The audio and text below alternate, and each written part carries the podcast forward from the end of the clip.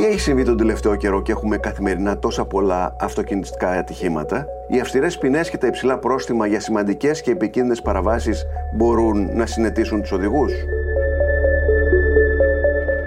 Οι εννιακόσιοι νεκροί το χρόνο στους ελληνικούς δρόμους και οι περίπου χίλιοι βαριά τραυματισμένοι, τι κόστος έχουν για την ελληνική οικονομία?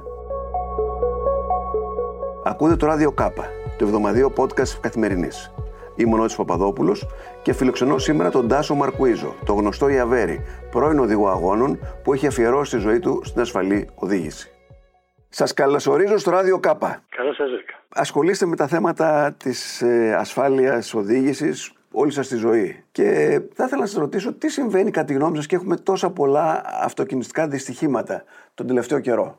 Το ίδιο το ακούω συνήθως από τα μέσα μαζικής ενημέρωσης και πάντα το πρώτο πράγμα που ακούγεται είναι αυτό, ότι διερωτούνται γιατί έχουμε μια αύξηση στο κάτω-κάτω της γραφής τροχαίων δυστυχημάτων. Τι, τι συμβαίνει, ας πούμε, και δεν μαζευόμαστε στους δρόμους και κυνηγάει ο ένας τον άλλον σε επίπεδο εμφυλίου πολέμου. Έτσι, εγώ θα ξεκινήσω λοιπόν λέγοντας τι φοβούνται οι Έλληνες. Γιατί από, από το τι φοβούνται εξαρτάται από τι θα φυλαχτούν.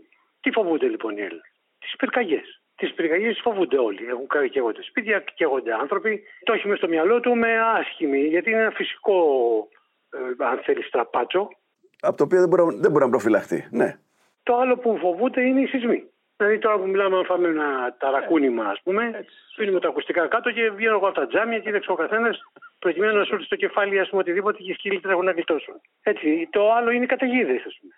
Ναι. Καταιγίδες, πλημμύρες, φράγματα μπαζωμένα, ρέματα, όλα αυτά, ας πούμε, που έχουν πνιγεί κάτω, ας πούμε, στη Μάντρα, διάφοροι άνθρωποι κτλ. Λέω ότι από τις πυρκαγιές τα τελευταία εξήντα πέντε χρόνια έχουν χάσει τη ζωή τους, συμπεριλαμβανομένων και των ανθρώπων στο μάτι. Έτσι. Αυτή η τραγωδία, τα, τα εκατό... εκατό άτομα, ναι, ναι, ναι. Ε, είναι λίγο πάνω από διακόσια πενήντα. διακόσιοι πενήντα άνθρωποι, διακόσιες πενήντα οικογένειες πήγανε και βρήκανε στάχτη αντί να βρουν τα σώματα των ανθρώπων. Στους σεισμούς, εξήντα πέντε χρόνια, γιατί θέλω να το παραλληλήσω με το αυτοκίνητο. Κοντεύει στους τριακόσιους από τους σεισμούς όλα αυτά τα χρόνια. Και βέβαια, για να βάλω και το, αυτό που πρέπει μέσα, από σπίτια ερείπια. Δηλαδή, πέσανε σπίτια τα οποία δεν είχαν προδιαγραφές. Δηλαδή, θέλω να πω ότι το, το χέρι. Ετοιμόρροπα, ναι. Είναι ηλίθιο και απλώνεται, όπως και με τις πυρκαγιές που βάζεις φωτιές. Ναι. Και κάνει. Έχει λοιπόν πάλι πάνω από διακόσια πενήντα. Και καταιγίδες, σιόνια και τα λοιπά, εκατό. πεντακόσια εξακόσια λοιπόν, λέτε. Ε, ναι, κοίταξε, τα βάλεις όλα μαζί, αλλά το καθένα είναι ξεχωριστό γεγονός. Ναι. Ας πάμε στο δυνατότερο, που είναι, ας πούμε, ξέρω εγώ, οι σεισμοί. Που είναι διακόσιοι πενήντα με τριακόσιοι. Και λέμε διακόσιοι πενήντα με τριακόσιοι. Λέμε τριακόσιοι. Πριν φτάσω σε αυτό που πραγματικά πονάει και δεν το καταλαβαίνουμε γιατί είμαστε ανόητοι, θα έλεγα ότι η θάλασσα που πνίγονται οι άνθρωποι μεγάλης ηλικίας, όλα αυτά τα χρόνια είναι πάνω από δώδεκα χιλιάδες. δώδεκα χιλιάδες, ε. διακόσιοι μέσω όρο το, το χρόνο. Τώρα έχουν γίνει και τετρακόσιοι. Πάμε όμως πολλά χρόνια πίσω. δώδεκα χιλιάδες. Είναι δηλαδή αυτό το μπάνιο που κάνουμε και γι' αυτό υπάρχουν και, ε, αν θέλεις, ενημερώσεις που λένε, ας πούμε, ξέρω εγώ, μην πηδήξετε μέσα, σιγά σιγά μπείτε μέσα, ναι. Μην είστε μόνοι σας. Φαγωμένοι κτλ. Ναι, δώδεκα χιλιάδες περίπου. Όλα αυτά τα, τα φοβούνται εκτός από το μπάνιο. Κάτι με, τις, με την ενημέρωση το έχουν, το λαμβάνουν υπόψη. Φοβούνται λοιπόν αυτά τα προηγούμενα που είπαμε, αντί να τρέμουν και να φοβούνται τον εαυτό τους, που αλληλοσκοτώνονται και αυτοκτονούν στους δρόμους.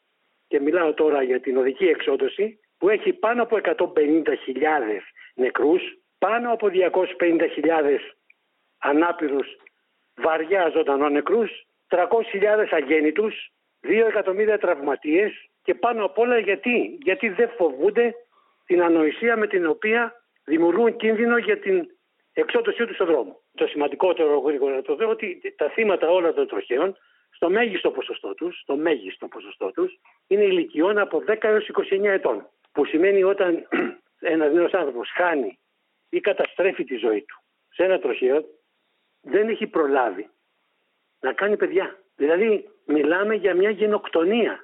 Είναι γενοκτονία. Δηλαδή, εξαφανίζεται η νεολαία. Με τρομακτικά κοστολόγια κοινωνικά, ηθικά, οικονομικά. Αλλά είναι νέοι άνθρωποι, είναι μια γενοκτονία. Και μια χώρα που ζει μια γενοκτονία δεν μπορεί να την έχει γραμμένη στα παλιά του ή στα παπούτσια. Η κοινωνία δεν ασχολείται με αυτό. Δεν φοβάται κανένας. Ακριβώς αυτό που είπα προηγουμένως. Δεν φοβούνται τον εαυτό τους. Γιατί? Γιατί θεωρούν ότι οι άλλοι είναι ηλίθιοι, αλλά αυτοί είναι τόσο επιδέξιοι και επίσης ανεξάρτητα με την επιδεξιότητά τους μπορούν να κάνουν και διάφορα άλλα κόλπα, ας πούμε, και δεν θα συμβεί σε αυτούς. Άσε βέβαια που τρελαίνομαι με, με τους ασθενικούς που όλοι θεωρούν ότι είναι. Ε, τους αντιμετωπίζουν με μεγάλη συχνότητα στα σεμινάρια και ομιλίες. Όλοι νομίζουν ότι είναι εξπέρ. Και ε, τους ρωτάω πώς προέκυψε, ποιο ήταν το κριτήριο επιλογής τη, τη μέρα της που δίνανε εξετάσεις, ποιο ήταν το κριτήριο επιλογής που πήραν άδεια οπλοφορίας, γιατί περί αδείας οπλοφορίας μιλάμε. Το κριτήριο λοιπόν ήταν παρκάρισμα χωρίς να κουμπίσω στο πεζοδρόμιο. Σκορδοκαίλα μου. Πόσοι θα σκοτωθούν την ώρα που παρκάρω. Ξεκίνημα σαν η φόρα με πρώτη χωρίς να μου σβήσει. Πόσοι σκοτωθήκαν σαν η φόρα με πρώτη χωρίς να τους σβήσει. Τρίτο, οπισθογωνία που απαγορεύεται από τον κώδικα. Σε παρακαλώ, υπογράμμισέ το. Απαγορεύεται από τον κώδικα οδικής κυκλοφορίας, αυτό που μαθαίνεις και εκπαιδεύεσαι και εξετάσεις, απαγορεύεται να το κάνεις στον δρόμο. Ε, είμαστε λύθοι, συγγνώμη. Λοιπόν, αυτοί οι άνθρωποι τώρα πήραν το χαρτί στο χέρι και βγαίνουν στον δρόμο. Εγώ τα λαδώσει περισσότεροι. Και βγαίνουν στον δρόμο. Και κάνουν τσαμπουκά και κάνουν τον ταΐ. Τον ταΐ στο χάρο. Χτες, ας πούμε, στο, εκεί προς το Κοροπί, πέρασε, που δεν είναι ανάγκη να δημιουργούν στα καλή αγριεμένο, η έλλειψη φόβου. Η γιαγιά με το παιδάκι πέρασε στο, στη λεωφόρο. Το είδα, ήταν απίστευτο. Απίστευτο. Με εκατόν πενήντα χιλιόμετρα σκοτώθηκε. Η ταχύτητα με την οποία κάποιος κάνει τη ζωή του, μένει μόνιμα ανάπηρος. Είναι τα πενήντα χιλιόμετρα, φαντάζομαι. Όχι, είναι τα έξι. Α, τα έξι. Τα πενήντα χιλιόμετρα είναι ακαριέως θάνατος. Δηλαδή, χτυπάστε. Ναι. Τύχω και επιβραδύνες από εξήντα μηδέν σε ντετέ. Το ότι η ταχύτητα, αυτή η υπερβολική ταχύτητα, η οποία είναι το ογδόντα πέντε τοις εκατό των θανάτων, γίνονται με ταχύτητες κάτω από σαράντα χιλιόμετρα την ώρα. Και θυμίζω ότι ένα γυμνασμένο σώμα μπορεί να καταρρεύσει από βίαιη επιβράδυνση έξι στο μηδέν. Και ο Παμπανιάγωβης, λοιπόν. Τον θυμάσαι. Ναι, βέβαια. Είναι μια κεφαλιά στην πασκέτα επενδυμένη μαυρολέξ. Ναι, έμεινε παράλυτος όλη τη ζωή. Ακριβώς. Και μετά κατέληξε η οζόνη. Τι θα κάνουμε, τι θα κάνουμε και να φέρουμε το μυαλό που, έχει βγει, που είναι έξω από το κεφάλι να το βάλουμε μέσα. Θέλει, θέλει να γίνουμε καλύτεροι άνθρωποι. Δηλαδή να είναι καλοί άνθρωποι. Οι άνθρωποι οι οποίοι έχουν υψηλό επίπεδο αυτοεκτίμησης, δηλαδή. Γιατί είμαστε λαός τρίχας. Δηλαδή μέσα στο τζαμπουκάκι στην αγριάδα. Δεν σκέφτεσαι ότι από αυτά τα πράγματα είτε τα προκαλήσει ο άλλος έχοντας σαν και εσέναν την ίδια συμπεριφορά θα τα προκαλέσει. Ο ένας ή και οι δύο δεν θα φτάσουν σπίτι τους το απόγευμα. Φεύγεις το πρωί από το σπίτι. Να πας στη δουλειά σου. Να φέρεις κανένα φράγκο στα παιδιά σου. Να έχουν να φάνε. Να, να, να ζήσουν να μπορούν αξιοπρεπώς. Αυτό που πας στο σπίτι και μέσα στο σπίτι έχεις τη μέγιστη ευτυχία. Ποια είναι η μεγαλύτερη ευτυχία που μπορεί να βιώσει ένα ζευγάρι? Να κάνει παιδιά. Ποια είναι η απόγνωση που μπορεί να βιώσει ένα ζευγάρι? Να θάψει παιδιά. Είτε οδηγούν, είτε συνοδηγούν, είτε περπατούν, είτε κάνουν πατίνι, είτε κάνουν ποδήλατο. Αντί ο άνθρωπος αυτός ο, να, να εκτιμήσει, να κάνει το σταυρό του που όλα τα έχει καλά, και αντί κάθε πρωί που φεύγει από το σπίτι του να κοντοστέκεται και να σκέφτεται πόσες αγκαλιές τον περιμένουν το απόγευμα. Πόσες αγκαλιές βερκάρα, γιώσδες που είμαστε, αδειάζουν, που δεν θα φτάσεις το απόγευμα, για να βγεις να πουλήσεις μαγιά σε ποιον, σε έναν αντίστοιχο. Με σέναν ή άντε πες. Το ποσοστό καλών είναι τίποτε. Δηλαδή, για μένα το δύο με τρία τοις εκατό το πολύ που δεν μπαίνει στη Βουλή. Και όχι ολοκληρωμένοι καλοί άνθρωποι. Γίνεται ένα, δηλαδή, γίνεται ένα φοβερό έγκλημα. Είναι θέμα παιδείας, βεβαίως. Παιδείας, όχι σχολείο. Καμία σχέση. Έτσι, αυτή η παιδεία του σχολείου είναι καλλιέργειες για την επαγγελματική σταδιοδρομία. Η κουλτούρα, ο πολιτισμός, η ταπεινότητα, ο σεβασμός, η κοινωνική κατανόηση που διδάχτηκε στην πράξη από τα πρότυπά σου, από τον μπαμπά σου, τη μαμά σου, τον μπαμπά σου, τη γιαγιά σου, τον γειτονά σου, τον αστυνομικό σου, τον ιερέα σου και τον δάσκαλό σου. Τύφλες, τύφλες, τύφλες, δεν υπάρχουν μούτσες. Δηλαδή τα παιδιά αντιγράφουν μάγκες. Άρα λοιπόν το κάνουμε, τα κάνουμε όλα αυτά στραβά. Τι πρέπει να αλλάξει, θέλω να πω. Κάποτε σπούδαζα στην Αγγλία, αυτοί είχαν κάτι διαφημιστικά τα οποία σου κοβότουσαν τα γόνατα. Η σχολή μου χρησιμοποιείται. Προσπαθώντας να βάλουμε τον άλλο να δει τι είναι αυτό που χάνει και πώς χάνεται. Έτσι αυτό δείχνει, ας πούμε, κάποια στιγμή πώς είναι. Πίσω από ένα λευκό φέρετρο να κινείται μια οικογένεια νέων ανθρώπων. Και αυτό τη γενοκτονία, αυτό τη γενοκτονία ας πούμε, είναι τρομακτικό. Και το νούμερο ας πούμε, που στο ανέφερε είναι πάνω από εξακόσιες χιλιάδες. Οι αγέννητοι. Το, αυτό που μαστάμε μονίμως εδώ στην Ελλάδα είναι τα λεφτά. Έτσι. Πόσα λεφτά έχουμε στη ζωή, πόσα λεφτά, η οικονομία, η οικονομία, η οικονομία με, ναι. σε νεκρούς και η οικονομία σε ανάπηρους δεν μετράει. Όταν λοιπόν κάποια στιγμή μπαίνει στη διαδικασία του κόστους της γενοκτονίας των αγέννητων. Πριν από δύο χρόνια είχε κάνει το Υπουργείο Οικονομικών μια μελέτη για τα εξακόσιες χιλιάδες Ελληνόπουλα που έχουν πάει στο εξωτερικό για το brain drain, δηλαδή. Έτσι. Και πόσα λεφτά αυτοί οι άνθρωποι πληρώνουν φόρους στις χώρες που εργάζονται αντί να τα πληρώνουν στην Ελλάδα, και το αριθμός που βγήκε είναι δεκατρία δις το χρόνο. Βάλε και εφτά δις το κόστος των τρεχόντων εξόδων των, των εγκλημάτων Πήγαμε στα είκοσι δις. είκοσι δισεκατομμύρια. Δηλαδή θα μπορούσαμε προφυλάσσοντας τη ζωή μας να μας περισσεύουν λεφτά. Εδώ πέρα οι άνθρωποι είμαστε, είμαστε τρελοί. Με ρωτάνε πολλές φορές πώς μπορούμε να κάνουμε οικονομία στον δρόμο, κύριε Ιαβέρη. Πώς μπορούμε να μην ρυπάζουμε την ατμόσφαιρα. Με έναν τρόπο. Αν οδηγείς safety, δηλαδή αν οδηγείς ήρεμα, απαλά και στο νου σου έχεις μόνο να γυρίσεις, να φυλάγεσαι, να γυρίσεις σπίτι και να ξέρεις ότι και οι άλλοι θέλουν να κάνουν το ίδιο. Και να κάνουν αγκαλιές αυτόματα το σιγά, προσεκτικά, με σεμνότητα και αγάπη για την οικογένειά σου. Σημαίνει και πολύ χαμηλούς ρήπους και σημαίνει και λιγότερη κατανάλωση. Ναι, με ένα σβάρο δηλαδή. Ας προχωρήσουμε όμως λίγο τώρα, γιατί αυτά που λέτε είναι φιλοσοφικά. Ε, θεωρώ ότι πολύ σημαντικό είναι να υπήρχε βομβαρδισμός με τέτοια σποτάκια σοκαριστικά που δείχνουν την απόγνωση. Να αρχίζει να μπαίνει μέσα στο σπίτι κάτι που να αρχίζει να διώχνει την αφοβία. Αλλά ο νόμος. Όχι ο νόμος. Ο νόμος τι λέει, ονομάζει την παράβαση του κώδικα οδικής κυκλοφορίας εξαμελιούλας, μάλλον το αντίθετο, ονομάζει παράβασούλα του κώδικα οδικής κυκλοφορίας εξαμελιούλας, εξαμελίας, το οδικό έγκλημα με πρόθεση. Ρωτάω λοιπόν, θα έχεις παρατηρήσει στον δρόμο, κυκλοφορείς στον δρόμο και φτάνεις σε φανοστάτη και ανάβει πορτοκαλοκόκκινο. Έχεις δει πολλούς να φρενάρουν. Όχι, βιάζονται, γκαζώνουν να περάσουν. Πλημέλημα. Έχει γίνει το, το δύο χιλιάδες δεκαεπτά και προχθές μάλιστα το είχαν βάλει γιατί μιλήσαμε με ένα ραδιόφωνο. Ε, είναι, χάθηκαν δύο παιδιά στη, ναι. στο Πανεπιστήμιο των, της Κρήτης. Της Κρήτης, ναι, ναι. Με το σκυλί τους, αυτό που πέρασε ο άλλος και τους πάτησε. Η Στέλλα και ο Γιάννης. Ναι. Ο μπαμπά, η μητέρα του Γιάννη ήταν η Βαρβάρα και η μητέρα του Γιάννη ήταν η Ιωάννα. Ε, με όριο ταχύτητας τα σαράντα, πέρασε ένας άσυλιος με εκατόν σαράντα, τους διέλυσε και το σκυλάκι μαζί, που έχει νόημα που το αναφέρουμε τώρα αυτό. Έφυγε και έπειτα τους εγκατέλειψε. Άρα μιλάμε τώρα για κακούργημα με δόλο πια. Έτσι, ναι. Δηλαδή ούτε καν έγκλημα με πρόθεση. Ναι. Είναι κακούργημα που δεν έχουμε πλέον απλώς πρόθεση. Έχουμε το δόλο να μην αποδειχθεί ότι είμαστε μεθυσμένοι, ότι είναι κλεμμένο, ότι είναι ανασφάλιστο. Με την ταχύτητα λοιπόν που φεύγει αυτός ο άθλιος, χτυπάει πάνω σε ένα παρκαρισμένο μηχανάκι, πέφτει, σταματάει, τον συλλαμβάνουν και γίνεται το δικαστήριο και του επιβάλλουν είκοσι δύο με έντεκα χιλιάδες ευρώ. Κατευθείαν, πρόσεχε, δεν του βάλανε ποινή φυλάκισης. Το επιβάλλαν κατευθείαν, δηλαδή την εξαγορά, έντεκα χιλιάδες ευρώ το άτομο. Πώς είναι δυνατόν αυτό να συμβαίνει, λοιπόν? Την Κάρολαϊν, την κοπέλα που σκότωσε ο σύζυγος, ο οποίος έφαγε ισόβια για το θάνατο της γυναίκας του και έντεκα χρόνια χωρίς εξαγορά για το θάνατο του σκύλου. Το λαμπρατόριο τους το κάνουμε δώρο, δηλαδή. Μα αν πλέουν πλέον αυτά τα πράγματα και έχουν ο νόμος παράθυρα και πόρτες. Άρα λέτε ότι πρέπει να αλλάξει και ο νόμος αυτός, να γίνει πολύ πιο αυστηρός.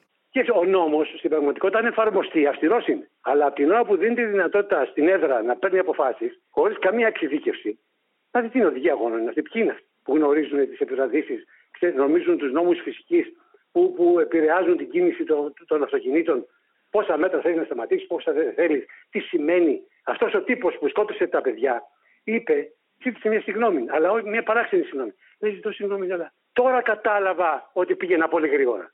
Που σκότωσε δύο. Δηλαδή, άλλη μια ευκαιριούλα να σκοτώσει άλλους τέσσερις πέντε για να πηγαίνει σαν, σαν, σαν άνθρωπος. Το, το νούμερο δύο λοιπόν είναι ο, ο νόμος. Πρώτα λοιπόν η ενημέρωση, η ευαισθητοποίηση, η βελτίωση των συμπεριφορών των γονέων κτλ.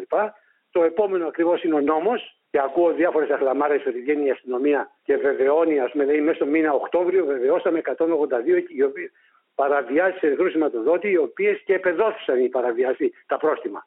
Σε, σε ένα μήνα αυτό, έτσι. Και βάζουν λοιπόν η περιφέρεια και προς το Κοροπί και προς κάτω στην παραλία σε ένα φανάρι, σε μία διασταύρωση, ένα φωτογραφικό σύστημα ένα, με, που δουλεύει με, με την τεχνολογία και υπολογίζει με, με απόλυτη ακρίβεια την ταχύτητα, οκτακόσια την ημέρα με εννιακόσια. Και δεν χρειάζεται να απασχολεί την αστυνομία να τρέχει πίσω από αλήτες που κανένας δεν παραδέχεται ότι είναι άθλιος. Άστο να το καταγράψει αυτό και θα το καταγράψει και μέσω, μέσω τάξης θα πάει σπίτι. χίλια. Θα δουλεύει για την τροχέα. Ναι, έτσι είναι. Και επειδή ο Έλληνας, ο Έλληνας τρέμει, τρέμει για τα λεφτά του, θα μαζευτεί και τότε θα έχουμε μια σημαντική βελτίωση παιδείας, διότι τα παιδιά θα βλέπουν τον παπά και τη μαμά με ζώνη, να πηγαίνουν προσεκτικά σιγά, να μην μου τζώνουν, να μην περνάνε κόκκινο πορτοκάλια, να μην περνάνε τα στόπ.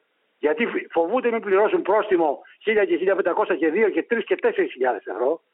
Το παιδί δεν ξέρει ότι ο παπάς φοβάται λόγω χρημάτων και γι' αυτό έχει γίνει άνθρωπος από ζώων και το ίδιο το παιδί τελικά παίρνει θετικά μηνύματα και αλλάζει τη συμπεριφορά του όπως θα έπρεπε. αλλά με δύο πράγματα πάλι. Και λεφτά για να μπορέσει να, να επενδύσεις, να φτιάξεις, να αγοράσεις και οτι, οτιδήποτε. Και βελτίωση άμεση των παιδιών, η παιδεία των παιδιών, που είναι ο παππούς και η μαμά και η γιαγιά.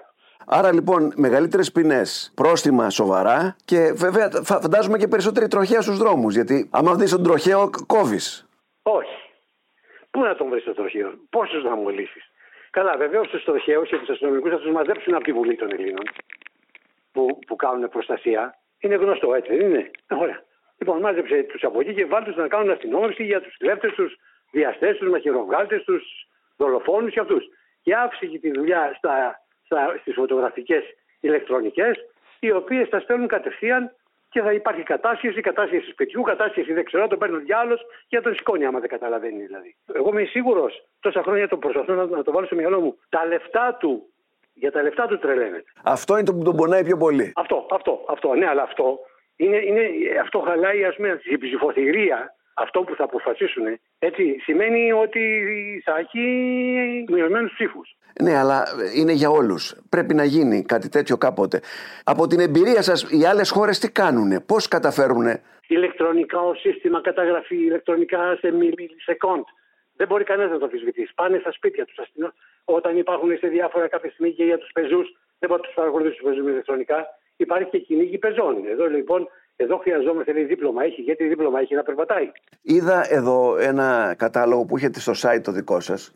Που οδήγηση χωρίς άδεια ικανότητας. δέκα με δεκαέξι Σεπτεμβρίου πιάσανε δύο χιλιάδες διακόσιους τριάντα ένα ανθρώπους να οδηγούν χωρίς να έχουν δίπλωμα. Είναι δυνατόν? Ναι, βέβαια. Πώς γίνεται αυτό? Ε, η άδεια οδήγησης είναι θέμα πλέον συμπεριφοράς, ηθικής, ε, κοινωνικής ενσυναίσθησης και κατανόησης. Δεν είναι θέμα επιδεξιότητας. Πάντα έλεγα ότι ναι, οι άνθρωποι είναι αυτή τη στιγμή οι καλύτεροι οδηγοί στον κόσμο, είναι δεκαεννιά, είκοσι, είκοσι ένα ετών, Φόρμουλα ένα, ντάμπλιου αρ σι και τα λοιπά, και δεκαέξι που ξεκινάνε με μοτοσυκλέτα. Αλλά αυτοί πια έχουν αποκτήσει μια άλλη παιδεία και ξέρουν ότι αυτό μπορούν να το κάνουν μόνο την κατάλληλη στιγμή, στον κατάλληλο τρόπο, με τον κατάλληλο τρόπο και όχι στον δρόμο. Και θα τους πάρει ο διάολος και θα τους σηκώσει. Δεν υπάρχει περίπτωση η αστυνομία τους πάει σηκωτούς. Και δεν έχει αυτό ότι πάει φυλακή, τον ξαμολάνε πάλι έξω. Είναι αυτό που λέμε ότι ξεκαθαρίζουμε αυτό ότι δεν έχουμε πλημελήματα και παραβασούλες του κώδικα εξαμελίας. Έχουμε εγκλήματα. Αυτό που πρέπει να γίνει κατανοητό είναι το πιο σημαντικό είναι να ανοίξεις την πόρτα του σπιτιού και να κάνεις αγκαλιά. Αν θα σου θυμίσω ότι την, όταν έπεσε το Καμαντέρ και σκοτώθηκαν οι δύο πιλότοι προσπαθώντας να γλιτώσουν ζωές και βασικά περιουσίες, κάποιοι κάτοικοι της περιοχής, αν το θυμάσαι, είπαν ότι όχι ρε παιδιά, όχι ρε παιδιά, έκανε, ένας έκλαιγε. Ας χαιγόντουσαν τα σπίτια μας αντί να κάνουν τα παιδιά. Δηλαδή θέλω να πω ότι όσο και αν είναι τα λεφτά, όταν κάθεσαι μπροστά στο μακάβριο να βλέπεις να απαθρακώνονται πιτσιρικάδες που πολεμούν για σένα που το βράδυ είτε σε όποια ώρα πήγες να κόψεις κάτι και σου φύγε ένας πληθύρας και πέσανε τα παιδιά αυτά και κατά καιρούς οι άλλοι που τρέχουν. Ε, πρέπει να βελτιώσουμε την ηθική μας. Έτσι, τώρα τώρα πεις στον Έλληνα τη λέξη συνέστηση. Ποια είναι συνέστηση? Ποια κοινωνική κατανόηση? Γι' αυτό λέμε και για τον δρόμο, έτσι, δεν το αμφισβητείς κανένας. Δείξε μου πώς συμπεριφέρονται στον δρόμο, να σου, πω, να σου πούμε τι πολιτισμό έχεις. Μήπως θα έπρεπε να, αυτή η αγωγή να ξεκινάει από το σχολείο, δηλαδή να υπήρχαν μαθήματα? Είναι μετά. Είναι την παιδεία, την αγωγή. Τη μαθαίνεις τα παιδιά από την οικογένεια. Μόνο, μόνο, μόνο. Μιμείται ακριβώς. Έτσι, και μετά λίγο προς τα έξω βλέπει και το γείτονα που είναι ο μπαμπάς του, του φίλου. Βλέπει και τον αστυνομικό. Βλέπει και το δάσκαλο. Βλέπει και τον παπά. Και ο ένας θέλει να τον βαράσει στο κεφάλι του αλλού, γιατί ο ένας χειρότερος από τον άλλον. Το παιδί έχει αποκτήσει αυτή την παιδεία. Το παιδί φταίει. Όχι, ρε φίλε, δεν φταίει το παιδί. Αυτός που το έκανε φταίει. Και πάμε, πάμε και λίγο πιο γρήγορα. Δεν κατάλαβα και ποιος του είπε ότι έχει δικαίωμα να κάνει και παιδί. Δηλαδή, αν είσαι, αν είσαι τόσο άθλιος και δεν, υπο, δεν εκτιμάς τίποτε και είσαι μόνο της αρπαχτής, μήπως θα πρέπει να υπάρχει ψυχή? Μην υπάρχει. Θέλει σοβαρότητα, σοβαρότητα να έχεις ένα παιδί και να του δίνεις στοιχεία για να μεγαλώσει, να γίνει ηθικό στοιχείο και να μείνει και ζωντανό. Μήπως θα μπορούσαν, τώρα που το, μου ήρθε στο κεφάλι, ε, όταν κάθε φορά που περνάς το όριο το οποίο λέει ο δρόμος, ένα ηλεκτρονικό μέσο να, να σε ειδοποιεί ότι. Όλα τα αυτοκίνητα μέσα να αποσβήνουν και κάνουν και τι, τι, τι, τι, τι. Ότι έχεις περάσει το όριο? Ναι, βεβαίως. Εδώ θέλει κατάργηση πλήρως της πρωτοβουλίας του οδηγού και τα αυτοκίνητα να, οδηγού, να πηγαίνουν μόνα τους. Και να ξέρουν και μόνα τους που βρίσκεται το ένα και το άλλο. Και αρχικά τα, τα, αυτά τα αυτοκίνητα που κινούνται μόνα τους, τα ηλεκτρονικά με το, αυτό το σύστημα των δορυφόρων, δεν κάνουν τσαμπουκά. Δηλαδή, δύο αυτοκίνητα δεν θα κάνει τσαμπουκάτα. Ε, προφανώς. Δεν είναι ανόητα. Εδώ βγήκε η πτωχή ο σταθερής τροχιάς. Μια εβδομάδα πριν από τα Τέμπη, έτσι, με τα πενήντα επτά ναι. ανθρώπους που πιο πολύ ήταν οι νέοι. Που λέω καμιά φορά συζητάνε και έχει ξεχαστεί ήδη την επόμενη μέρα. Μόνο οι οικογένειες το σκέφτονται. Ότι φαντάζομαι να σου έχει τύχει κάτι κοντινό ή και από τα πολλά ακούσματα να μπαίνεις στο τρένο από Κυβισιά Πειραιά και να κάθεσαι και να λες τώρα αν έχει έρθει από, από αυτή την πλευρά το τρένο που έρχεται από την Κυβισιά θα πάμε όλοι στο ΚΑΤ. Δηλαδή είναι, είναι φορολογικό. Τι έγινε λοιπόν τότε? Βγαίνει μια, ένας οργανισμός ο, που είναι Ο Ρ Ρ, είναι Organization for Road and Railway Accident, και κάνουν μελέτες.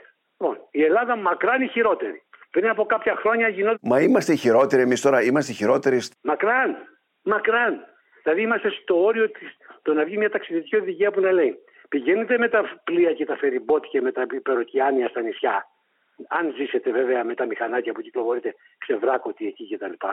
Αλλά μην πηγαίνετε και μην, μην μπαίνετε στην Ελλάδα με αυτοκίνητο. Ήταν οι ταξιδιωτικές οδηγίες τότε που είχαμε δέκα νεκρούς την ημέρα πριν από είκοσι χρόνια. Λοιπόν, μην πηγαίνετε ας πούμε, στην Ελλάδα με αυτοκίνητο, μην οδηγείτε στην Ελλάδα, οι δρόμοι είναι άθλιοι και οι οδηγοί τριτοκοσμικοί. Το περίεργο τώρα είναι ότι οι εθνικές οδοί έχουν βελτιωθεί έτσι, με ραγδαίο τρόπο. Το ένα τοις εκατό. Ναι, αυτοί οι μεγάλοι δρόμοι μας, εν πάση περιπτώσει. Το ογδόντα πέντε τοις εκατό είναι, είναι γειτονιές. Mm. Όπου γίνονται και τα περισσότερα ατυχήματα, βέβαια. Και αυτές τις γειτονιές με ταχύτητες σαράντα, τριάντα και το τριάντα και το είκοσι. Μπορεί να, δηλαδή, να, πας, να περάσεις από έναν δρόμο στη γειτονιά σου που σήμερα, ημέρα Πέμπτη, έχει λαϊκή αγορά. Να αποφεύγεις να πας και να μπεις, να μείνεις ακίνητος. Στη μέσα προσπαθείς με το αμπραγιάζ ναι, και πρώτη και μπουρ, μπουρ, μπουρ, μπουρ, μπουρ, να βγεις να πατήσεις καμιά γιαγιά με καμιά μελιτζάνα. Πας την άλλη μέρα. Ξέρεις ότι αυτός ο δρόμος έχει λαϊκή αγορά πλέον και αρχίζεις να φυλάγεσαι. Όταν ξαναμπαίνεις εκεί πέρα σε αυτόν τον δρόμο που λέει τριάντα, καταλαβαίνεις το τριάντα. Μόλις έχει λαϊκή αγορά πηγαίνεις πέντε. Δηλαδή προσαρμόζεις πλέον, το, επειδή το έχεις βιώσει, την ταχύτητά σου στην πραγματικότητα. Όχι, μέσα πάνε άνθρωποι να ψωνίσουν και δεν έχουν το μυαλό τους σαν εσύ. Θέλεις να πουλήσεις, δεν ξέρω τι. Αλλά ξέρεις ότι όλα, όλα, όλα, όταν λειτουργούν όλα τραγικά, τον Ιάσονα τον έχεις ακούσει. Για να σου πω γενικά για τους Έλληνες. Ο Ιάσον είναι ένας νεαρός είκοσι τριών ετών που σκοτώθηκε έξω από τη Βουλή. Αυτό είναι το, με το μηχανάκι. Ναι, ναι. Και στρίβει, κατεβαίνει τη Βασιλική Σοφίας και στρίβει αριστερά και μπαίνει μέσα. Σκάει ο άλλος πάνω, φεύγει στον αέρα, του φεύγει το κράνος κακός, πέφτει κάτω, σκοτώνεται. Οι γονείς του μέσα στην τραγωδία που βιώσανε κάνανε την απόγνωση στένος και δωρήσανε τα ζωτικά όργανα του Ιάσονα και γλιτώσανε επτά ανθρώπινες ζωές. Και μέσα στη Βουλή δεν σκότθηκαν όρθιοι. Και να πούνε ότι εμείς σκοτώσαμε τον Ιάσονα, εμείς, και θα δηλώνουμε και, και συγγνώμη και ό,τι μπορείς να κάνεις και ευχαριστούμε και με τα ταπεινότητα για τα ζωτικά όργανα, ας πούμε, όλα αυτά τα πράγματα. Έτσι, αλλά ο πολίτης θα πρέπει να τα ακούσει για να καταλάβει ότι αυτός εξέλεξε τους τριακόσιους. Δηλαδή, όταν λέμε ότι φταίει η Βουλή, που σημαίνει βούληση του Έλληνα, ο Έλληνας είναι αυτός που δεν νοιάζεται. Είναι αυτό που λέγαμε προηγουμένως ότι ξεχάστηκαν ήδη τις επόμενες μέρες τα πενήντα επτά των, των τεμπών. Ναι. Τα άλλα τα, τα παιδιά με τον ΠΑΟΚ. Τα άλλα στην, στα Καμένα Βούρλα. Τα άλλα των τεμπών με τα είκοσι ένα παιδιά από το Μακροχώρι. Τα έχω ζήσει από κοντά γιατί πήγαινα και αντιμετώπιζα οικογένειες, γονείς που γλίτωσαν ή δεν γλίτωσαν τα παιδιά τους σε, σε απόγνωση. Όταν η πρώτη φορά που πήγα στο Μακροχώρι και φτάσαμε εκεί, λέω πού είναι, πήγαμε στο σχολείο, λέει, είναι λέει, στα μνήματα. Και πήγαμε και ήταν όλο το χωριό στα μνήματα. Και λέω τώρα, αυτό το πράγμα πρέπει να το, ζου, να το, ζου, να το ζούμε. Τώρα, εσείς αυτά τα λέτε ε, τριάντα χρόνια. Υπήρξε καμιά κυβέρνηση η οποία να είπε, έλα δωρε Ιαβέρη, πώς αυτό μπορούμε να το κάνουμε? Όχι. Εδώ τι είπαμε ότι είναι το βασικό πρόβλημα. Τι φοβάται ο Έλληνας και τι δεν φοβάται. Λοιπόν, δεν φοβάται τον εαυτό του. Θεωρεί ότι τα ξέρει όλα. Έχει μια παιδεία μαγκά. Θεωρεί το πιο εύκολο, απλό, ανώδυνο, ακίνητο και ασήμαντο είναι να κυκλοφορεί στον δρόμο με αυτοκίνητο. Με πατίνι, με ποδήλατο και με οτιδήποτε. Με πατίνι. Αλλά με πατίνια. Στους δρόμους. Ένας λαός ανόητος που μέσω της ιδιοτέλειας που ψηφίζει για να βολεύεται, να τακτοποιείται και να εξυπηρετείται. Έτσι δεν είναι, σε παρακαλώ τώρα. Είναι κανένας πατριώτης που ψάχνει να βρει τώρα. Μην άρχισε να κάνω ονομασίες τώρα. Δηλαδή τόσα χρόνια έχουμε. Δηλαδή λες έχεις εκατόν ογδόντα χιλιάδες νεκρούς, έχεις διακόσιες πενήντα χιλιάδες τριακόσιους ζωντανούς νεκρούς και ανάπηρους, δύο εκατομμύρια τραυματίες. Πόσους νεκρούς έχουμε το χρόνο δηλαδή, εμείς τώρα, ένα νούμερο τώρα να τα, να τα ακούει ο κόσμος. Yes, αυτό είναι τρεις νεκρούς την ημέρα, δηλαδή φτάνει χίλιους χίλιους κάτι το χρόνο. Ναι. Αλλά πρέπει να υπολογίσεις ότι εκτός από τους νεκρούς έχεις άλλους τόσους, πολύ βαριά ανάπηρους, ακροτηριασμένους ζωντανούς νεκρούς που δεν δουλεύει το μυαλό τους, έχει νεκρωθεί και πρέπει να δουλεύουν καλώδια σε χώρους απεξάρτησης. Παραμένουν, είναι οι ζωντανοί νεκροί. Δηλαδή, να σου πω τώρα ότι έχω κάποιον γνωστό μου, ο οποίος έχει σκοτωθεί, το... έχει, συγγνώμη, έχει βαριά τραυματιστεί, έχει μείνει φυτό, η κόρη του και μου λέει σπάνια που συναντιόμαστε γιατί έχει κλείσει το σπίτι για αυτόν τον άνθρωπο. Καλύτερα είχε πεθάνει, σου λέει. Έτσι. Ακριβώς.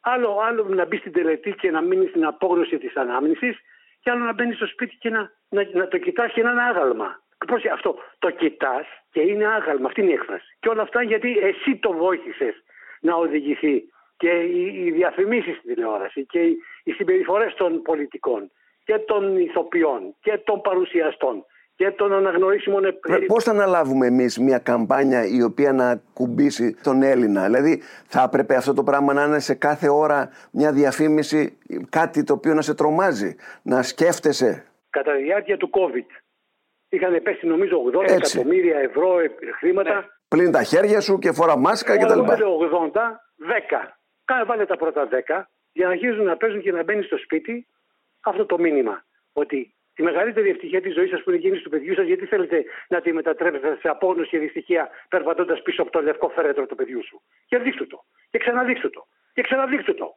Και σκορδογαίλα σου αν δεν του αρέσει. Ας γυρίσει το άλλο κανάλι που θα παίζει το ίδιο όμως. Εδώ θέλει να παίζουν τα ίδια ώρα. Ε, την ίδια ώρα παίζουν όλοι ένα τραγικό τέτοιο. Και στο περνάει μέσα στο σπίτι, και αν δεν το αντέχεις, μην το κάνεις, ρε βλάκα. Καταρχήν τα χρήματα αυτά θα τα βρεις από τα αντιστοιχήματα που θα γλιτώσει από τα νοσοκομεία. Μα τα κοστολόγια είναι τρομακτικά. Στο είπα, είκοσι δισεκατομμύρια. Δηλαδή ξεχνάνε αυτό το βασικό, όταν τους λέω τη λέξη γενοκτονία, ότι όλοι αυτοί που έχουν φύγει, ο η Έμα, ή ο Αδαμάντιος, το παιδί που σκοτώθηκε έξω από το Sky, ο Ιάσονας, ή τα παιδιά κάτω στην Κρήτη. Χιλιάδες παιδιά μέσα στα τελευταία χρόνια φύγανε και οι γονείς τους δεν θα δουν εγγόνια. Το σπίτι αυτό, αν είναι μοναχο, μοναχοπέδι, έκλεισε, τελείωσε. Αυτοί που έχουν πάρει από ένα παιδί φτάνει στο σημείο, επειδή έχεις κάποιο παιδί ακόμα κάτι να κάνεις, ας πούμε. Αλλά έχει μαυρίσει η ψυχή σου. Και το κάνεις εσύ. Δεν είναι ούτε ο σεισμός, ούτε η κατά λάθος πυρκαγιά, ούτε οι πλημμύρες που και αυτές γίνονται από μπαζωμένα. Τέλος πάντων, δεν είναι όμως άμεσα μπαίνω στο αυτοκίνητο, πατάω κάποιον. Και δεν σταματάω καν να δω τι κάνει. Στα σχολεία σας καλούνε ποτέ να, να πείτε αυτά τα πράγματα? Πολύ ε? συχνά, απλώς δεν πάω σε δημοτικά. Προφανώς. Στα δημοτικά δεν πάω εγώ, ούτε μπορεί να πάει κανένας. Ο μπαμπάς τους πρέπει να πάει στο σχολείο. Δηλαδή, να, όταν έχω πάει πολλές φορές σε δημοτικό που ήρθαν οι γονείς και οι κηδεμόνες και οι δάσκαλοι. Και τα παιδιά είχαν πάει σε μια πλαϊνή αίθουσα και τα είχαν βάλει να παίζουν. Τι θα πω εγώ στο εξάχρονο? Ότι ο παπάς σου είναι τράγος, ότι είναι επικίνδυνος, ότι είναι. Εξάλλου το παράδειγμα το παίρνεις από, από τον πατέρα σου όταν είσαι σε αυτή την ηλικία. Αυτή η ηλικία δεν είναι εκεί. Η ναι. ηλικία θέλει, δουλεύει με, την, με τα παιδιά που γεννιόνται και την οικογένεια μέσα στο σπίτι και τη βλέπει από τον παπά του, τη μαμά του και πώς όλα αυτά. Μεγαλώνοντας τα παιδιά μου στο εξωτερικό και μετά ήρθα στην Ελλάδα, στο εξωτερικό είναι αυτόματη η κίνηση να βάζεις την ζώνη με το που μπαίνεις στο αυτοκίνητο. Στην Ελλάδα, καμιά φορά, ιδιαίτερα το καλοκαίρι, δεν το έκανα. Τα παιδιά λοιπόν λέγανε μπαμπά τη ζώνη σου. Αυτό είναι το τυπικό κομμάτι που δεν μας ενδιαφέρει τελικά ποιος είναι ο λόγος, αλλά από την ώρα που το πετυχαίνεις, ναι. να, να, να το βάζεις. Αλλά εγώ λέω κάτι πιο σοβαρό, επειδή ασχολούμαι με το μηχανοκίνητο αθλητισμό. Εγώ έχω και την άνεση να μιλάω ως θεωρούμενος ο ταχύτερος Έλληνας, έγινε και μια τελευταία. Με βάση το Ράλι Ακρόπολη, ένας διαγωνισμός ναι, ναι, ναι. ήταν το Hall of Fame. Έτσι που σημαίνει ότι εβδομήντα χρόνια πια εδώ πέρα ε, έχω μπει στην διαδικασία του ιστορικού και του οδηγού με τη μεγαλύτερη ταχύτητα που πέρασε ξένους. Μπορώ και πίσω πιο εύκολα κάποιον απλό συμπολίτη που έχει ακούσει για τον Ιαβέρη να του λέει ότι φίλε μου, εγώ φοβάμαι στον δρόμο. Εσύ γιατί δεν φοβάσαι? Γιατί δεν προσέχεις? Γιατί ναι. νομίζω ότι είσαι καλύτερος από έναν οδικό αγώνα? Δηλαδή, ακόμα και ο ίδιος ο μηχανοκίνητος αθλητισμός, ακόμα και έτσι, αν το δεις, ας πούμε, στο Ράλι Ακρόπολης και πάνω στα αυτοκίνητα και πάνω σε διάφορες αφήσεις, γράφουν safety first. Προσπαθεί να φύγει ένα μήνυμα από τους αθλητές προς τους αλήτες. Καλά, είμαστε πολύ πίσω. Εδώ μου είχαν πει κάποια στιγμή ότι μήπως λέει το άθλημα που κάνετε, λέει, παρασύρει τους νέους σε επικίνδυνες μιμήσεις. Δεν, όχι τους νέους, τους ανόητους και τους ηλίθιους. Δεν γιατί το λέτε αυτό? Δεν θα σας πω, δηλαδή, όταν, όταν βλέπεις άθλημα, έβλεπες, ας πούμε, ακοντισμό. ακοντισμό. Ή έβλεπες το ναι, ακότισμα, τον Κατσιούρη, ο οποίος πέταγε ενενήντα μέτρα. Όταν τον έβλεπες λοιπόν στο στίβο, τελείωνε οι ρήψεις, σου είχε σκοθεί τρίχα από τη συγκίνηση. Έβγαινε και βγαίναμε όλοι από το, βγαίναμε από το γήπεδο. Ψάχαμε να βρούμε σκουπόξυλα. Ακόντια να πετάξουμε, ναι. Και όμως παίρνουν το κολάμαξό τους τώρα και κάνουν φιγουριές. Και αυτό τώρα που λέτε, με πολύ λίγα λεφτά μπορείς να αγοράσεις ένα αυτοκίνητο μεταχειρισμένο με δύο χιλιάδες ευρώ, το οποίο να πηγαίνει εκατόν πενήντα χιλιόμετρα. Και πού να πάει, τι να το κάνεις. Ναι, νέα παιδιά θέλω να πω, τα οποία. Το πάρεις αυτό το αυτοκίνητο και να το κάνεις αγωνιστικό για να τρέξεις αγώνες. Όχι να τρέξεις αγώνες. Λέω ότι τα ίδια τα αυτοκίνητα. Κάτι πρέπει να κάνουμε και με αυτή την ιστορία. Δεν ξέρω. Όχι, δε, αυτή η ιστορία έχει, έχει ας πούμε, το κομμάτι της Ομοσπονδίας των Αγωνιζομένων. Που μπορούν να πάνε να βγάλουν αγωνιστές. Δεν με καταλάβατε. Λέω ότι τα ίδια τα αυτοκίνητα που παίρνουμε αυτή τη στιγμή και βγαίνουμε στον δρόμο, με πολύ λίγα λεφτά, έχεις ένα αυτοκίνητο το οποίο αναπτύσσει πολύ γρήγορες ταχύτητες. Τώρα, μάλιστα, τα ηλεκτρικά πάνε. Με πέρασε ένα Τέσλα προχτές, τρόμαξα ε, μηδέν εκατό σε τέσσερα δευτερόλεπτα. Ναι, βεβαίως. Αυτό το πράγμα όμως είναι για ανθρώπους που έχουν λογική. Τα αυτοκίνητα, όσοι αγοράζουν αυτοκίνητα που πάνε εκατόν πενήντα, εκατόν ογδόντα, διακόσια, διακόσια πενήντα, πρέπει να πηγαίνουν διακόσια. Τα αυτοκίνητα πηγαίνουν με βάση τους κανόνες. Με βάση την παιδεία σου, με βάση τη σκέψη του θανάτου που θα σπείρεις και με τη σήμανση και τους νόμους που υπάρχουν. Γι' αυτό είπαμε παιδεία, παιδεία και νόμοι, νόμοι που να ξέρουμε ότι όποιος βγαίνει στον δρόμο κάνει έγκλημα με, με πρόθεση. Η λωρίδα εκτάκτου ανάγκης, ας πούμε. Λέει η λωρίδα εκτάκτου ανάγκης. Τι είναι, μια λωρίδα που μπαίνουν νοσοκομιακά, πυροσβεστικά, απεγκλωβιστικά, ναι. Να σπέψουν, να γλιτώσουν μια ανθρώπινη ζωή. Ε, ο έξυπνος πάει και το. Ναι, πάει να πάει πιο γρήγορα. Και να σου πω κάτι, ίσως να μην το ξέρεις. Ή να κοιτάς τα αυτιά σου. Ε, αρκετά άτομα που καήκανε στο μάτι, καήκανε γιατί δεν πρόθεσαν τα πυροσβεστικά που ήταν το πρωί στην Κινέτα και σβήνανε μία φωτιά και έφτασε μεσημέρι, αλλά η Κινέτα, η Εθνική Οδός είχε αποκινητοποιηθεί και είχαν βγει οι συμπολίτες μας με κινητά τηλέφωνα και φωτογραφίζανε την απόγνωση των συμπολιτών τους που κεγόντουσαν τα αυτοκίνητά τους έχοντας κλείσει την Εθνική Οδό. Όταν λοιπόν πέφτει το σήμα, πέφτετε γρήγορα γιατί έχουμε οχτάρια και εννιάρια από την Πεντέλη. Πάνε να βγουν στην Εθνική Οδό, είναι ακίνητη η Εθνική Οδός, δεν υπάρχει. Και πάνε από τον παλαιό δρόμο, από τη, από τη Νέα Πέραμο. Ώστε να ταξιδέψει γεμάτο αυτοκίνητα από εκεί, αργήσανε μία ώρα. Θυμάμαι και σου θυμίζω ότι υπήρχαν στα εβδομήντα με ογδόντα μέτρα από, τη, από το νερό στο μάτι, από τη θάλασσα, ήταν αποθρακωμένοι τέσσερις άνθρωποι. Δύο μπαμπάδες, ένας μπαμπάς, μία μαμά και δύο παιδάκια. Αγκαλιασμένοι κάτω από την αγκαλιά του μπαμπά και τη μαμά, καήκανε, γίνανε σκόνη. Και δεν προλάβανε να διανύσουν αυτά τα εκατό μέτρα. Που σημαίνει ότι αν δεν υπήρχαν αλήτες στη Λέα να κλείνουν τον δρόμο, τα νοσοκομιακά πιθανόν να είχαν φτάσει και πιθανόν να μην είχαμε εκατόν τέσσερα, να είχαμε εκατόν τρία ή εκατόν δύο ή εκατόν ένα ή ενενήντα ένα. Αυτό πρέπει να καταλαβαίνεις όταν μπαίνεις σε λωρίδα εκτάκτου ανάγκης. Που φωνάζει το νοσοκομιακό γιατί πάει το παιδί σου στο νοσοκομείο. Βλάκα, ανόητε. Κατάλαβες, δηλαδή εδώ έχει παραγίνει αυτή η ψηφοθυρία. Λες ότι η προστασία, η, πρα, η πραγματική, όχι η λόγια, η προστασία της ανθρώπινης ζωής, τέρμα και της υγείας. Αυτά δεν παίζονται, είναι εγκλήματα. Όπως είσαι, χειροπέδες και έφυγες. Τι είναι αυτό το πράγμα για να πάρουμε ψήφους. Κυρία Ιαβέρη, σας ευχαριστώ πάρα πολύ. Είναι μια φωνή της λογικής που θα έπρεπε να την έχουμε όλοι κάθε μέρα στο κεφάλι μας.